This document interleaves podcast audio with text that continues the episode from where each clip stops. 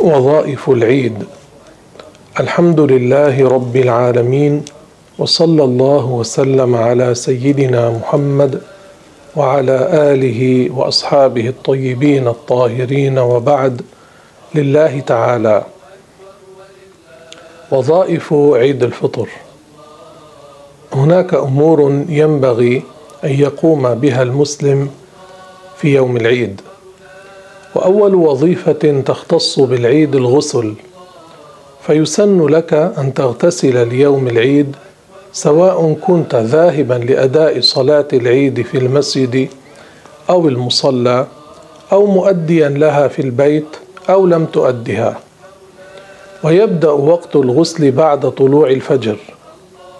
وقد روي أن أصحاب رسول الله صلى الله عليه وسلم كانوا يواظبون على غسل العيد.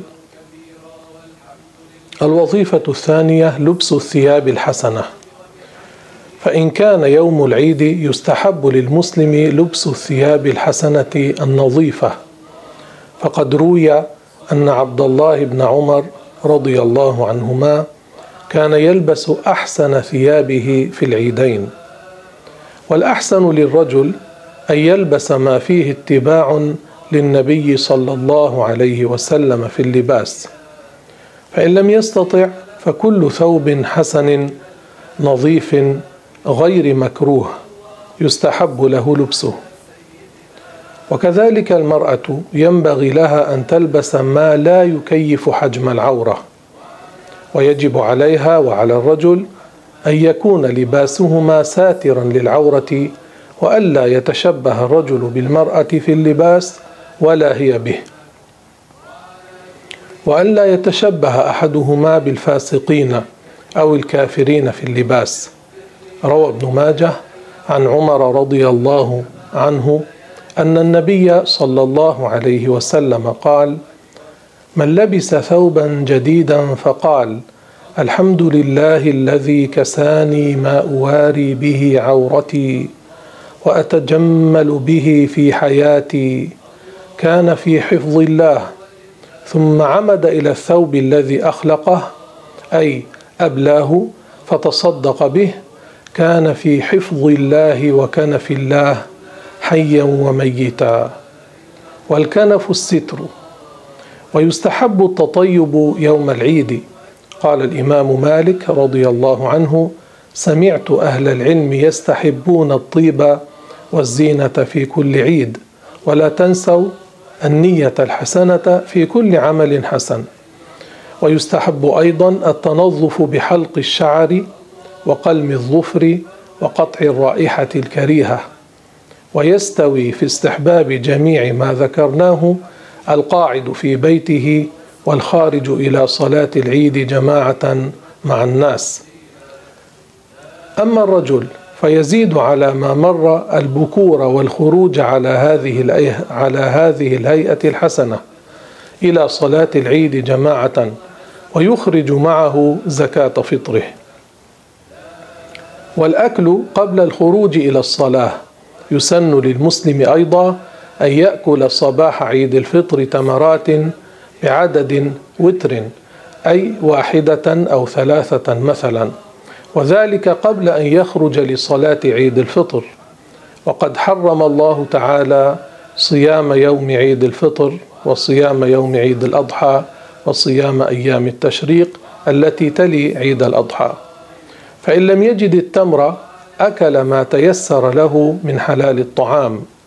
روى البخاري عن أنس رضي الله عنه أنه قال كان رسول الله صلى الله عليه وسلم لا يغدو يوم الفطر حتى يأكل تمرات ويأكلهن وترا. وصلاة العيد. صلاة العيد سنة مؤكدة. وقيل فرض كفاية. يعني إذا قام به البعض سقط عن البعض الآخر. تشرع جماعة للمنفرد رجلا كان أو امرأة. تشرع جماعة وللمنفرد رجلا كان أو امرأة. مقيما أو مسافرا ووقتها بين طلوع الشمس إلى ما قبل دخول وقت الظهر ويسن تأخيرها إلى أن ترتفع الشمس قدر رمح يعني بعد الشروق بنحو ثلث ساعة. وهي ركعتان وكيفيتها عند الشافعية أن يحرم بها ثم يأتي بدعاء الافتتاح ثم يكبر سبعا يقف بين كل ثنتين كآية متوسطة يقول فيها سبحان الله والحمد لله ولا إله إلا الله والله أكبر. وهذا أفضل الذكر كما جاء عن الرسول صلى الله عليه وسلم. ثم في الركعة الثانية يكبر خمسا قبل القراءة ويرفع يديه في جميع التكبيرات ويقرأ بعد الفاتحة في الأولى سورة قاف وفي الثانية سورة القمر. ويسن بعدها خطبتان أركانهما كما في الجمعة يعلمهم فيها الإمام زكاة الفطرة. ويسن الخروج إلى مصلى صلاة العيد مشيا اتباعا للنبي صلى الله عليه وسلم في ذلك. يغدو من طريق ويعود من أخرى اقتداء بالرسول عليه الصلاة والسلام.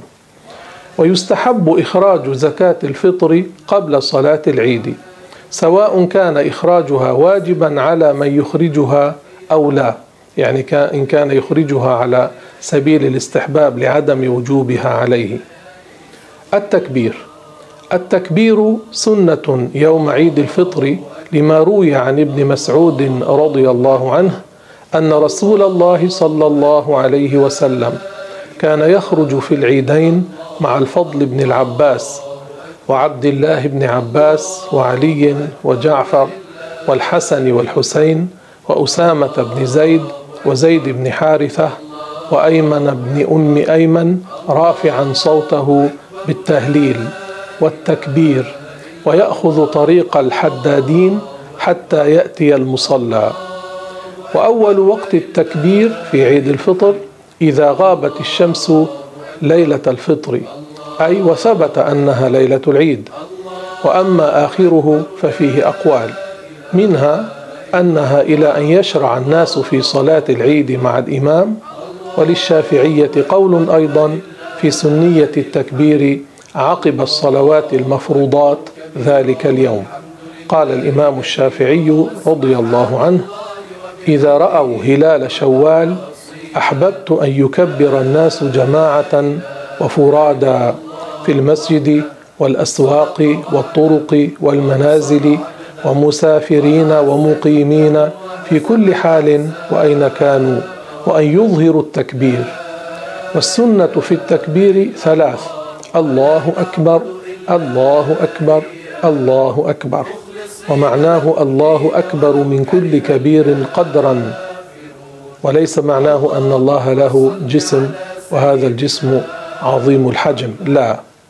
واستحسن الإمام الشافعي رضي الله عنه أن يزيد عقبها الله أكبر كبيرا والحمد لله كثيرا وسبحان الله بكرة واصيلا. لا إله إلا الله. ولا نعبد إلا إياه. مخلصين له الدين ولو كره الكافرون. لا إله إلا الله وحده صدق وعده ونصر عبده وأعز جنده وهزم الأحزاب وحده. لا إله إلا الله. التهنئة في العيد لم يثبت عن النبي صلى الله عليه وسلم شيء في ذلك إلا أنه ورد أن بعض الصحابة كان إذا لقي أحدهم الآخر يوم العيد قال تقبل الله منا ومنكم. وروى الحافظ العسقلاني في ذلك حديثا مرفوعا إلى النبي لكن ضعفه. فمن قالها لأخيه يوما يوم العيد على معنى الدعاء كان ذلك مستحبا وفيه ثواب. ينوي لله تعالى. وروى ابن حبان عن علي بن ثابت أنه قال سألت مالك بن أنس عن قول الناس يوم العيد تقبل الله منا ومنك؟ فقال ما زال ذلك الأمر عندنا ما نرى به بأسا. صلة الرحم. إن صلة أقارب الشخص المسلمين واجبة مع القدرة. وقطعها بلا سبب شرعي حرام من الكبائر والقطيعة تحصل بإيحاش قلوب الأرحام وتنفيرها إما بترك الإحسان إليهم بالمال في حال الحاجة النازلة بهم أو ترك الزيارة بلا عذر والعذر كأن يفقد ما كان يصلهم به من المال أو يجده لكنه يحتاجه لما هو أولى بصرفه فيه منهم. والأرحام الذين تجب صلتهم هم الأقارب المسلمون من جهة الأب والأم كالجدات والأجداد والخالات والعمات وأولادهن والأخوال والأعمام وأولادهن. فينبغي أيها الأحبة اغتنام يوم العيد في صلة الرحم الذي يحصل لهم به إيناس للقلوب ومن وصل رحمه التي تقطعه فهو أعظم أجرا عند الله من صلة الرحم التي تصله. وهذا الأمر كثير من الناس يغفل عنه. قال شيخنا الإمام الشيخ عبد الله بن محمد الهرري هذا حال أكثر الناس اليوم. يقطعون رحمهم الذي لا يصلهم. يقول أحدهم هم لا يعرفونني فأنا أيضا لا أعرفهم. هذا محروم محروم من خير كثير. إظهار الفرح يوم العيد. روى الشيخان عن عائشة رضي الله عنها أن أبا بكر دخل عليها فوجد عندها جاريتين تغنيان. وذلك يوم عيد. فلم يعجب ذلك أبا بكر. فقال رسول الله صلى الله عليه وسلم يا أبا بكر إن لكل قوم عيدا. وهذا عيدنا. وروى ابن ماجه في سننه أن عياضا الأشعرية شهد يوم عيد بالأنبار فقال ما لي لا أراكم تقلسون كما كان يقلس عند رسول الله صلى الله عليه وسلم. والقلس والتقليس هو الضرب بالدف والغناء بما لا يحرم. والله تبارك وتعالى أعلم وأحكم.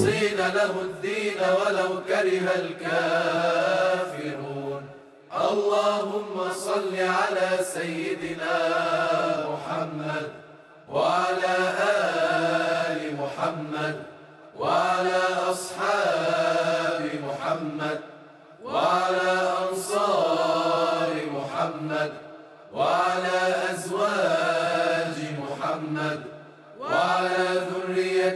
محمد وسلم تسليما كثيرا. رب اغفر لي ولوالدي رب ارحمهما كما ربياني صغيرا.